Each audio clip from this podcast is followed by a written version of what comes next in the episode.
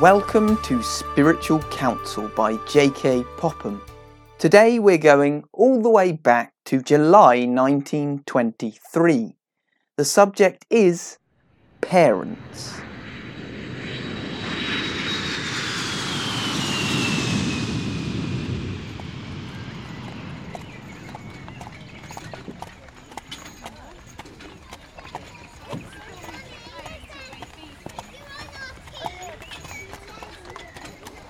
Some of you are favoured still to possess both your parents. Some may have lost one or the other. Some may indeed have lost both. And to such I would extend my sympathy, for it is a loss indeed. Some of you may have had, or still have, parents who feared the Lord, and for this inestimable blessing you cannot be too thankful. What I would like to impress upon you now is the command given by God Children, obey your parents in all things, for this is well pleasing unto the Lord. This applies to all who are the children of their parents. It does not mean only those little ones of tender age, of whom we generally speak as the children. It means them and also those of maturer age who do not think of themselves as children, but who may perhaps feel very grown up and quite able to manage their own affairs, so as scarcely to need the advice of parents. Oh, what a mistake this is! Only experience can teach some lessons, and in future years, when you may be parents yourselves, you will look back upon your boyhood and girlhood's days to see how wise were your parents when they exacted obedience on certain points where perhaps you had wished to act differently. If you would save yourselves from bitter regrets, then be wise now in the days of your youth and yield your will to that of your parents, believing that they know better than you.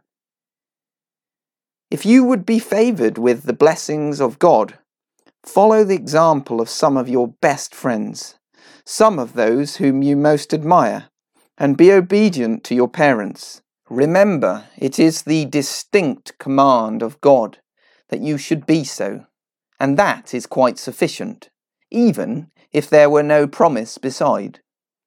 Some of you may be thoughtless and give your parents great trouble. Remember that it is from your heart the sin of disobedience, like all other sins, proceeds. May the Holy Spirit change your hearts and make them anew. Then will you love God and honour your father and mother.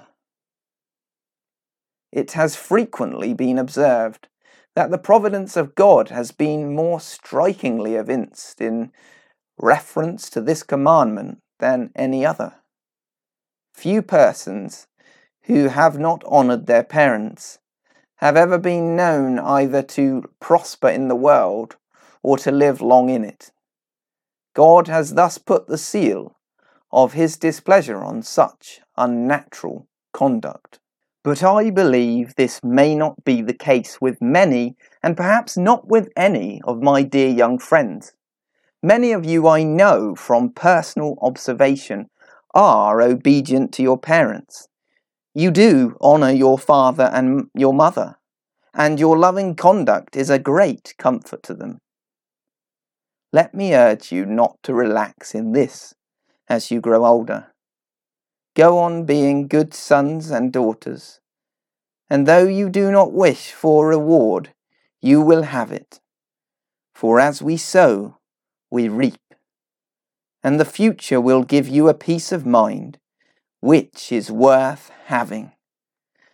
Though I think that however kind, obedient, gentle, and unselfish you may be, you will never be satisfied that you have been all you might have been. May God bless you, dear children, young and old. Bless you in your homes, grant to you for many years the presence there of father and mother.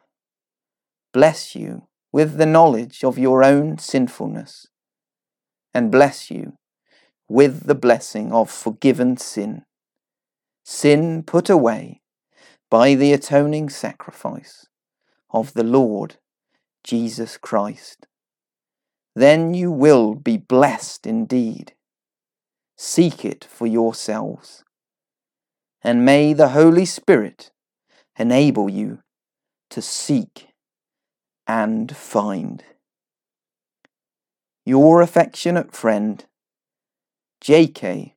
Popham, Brighton, July 1923.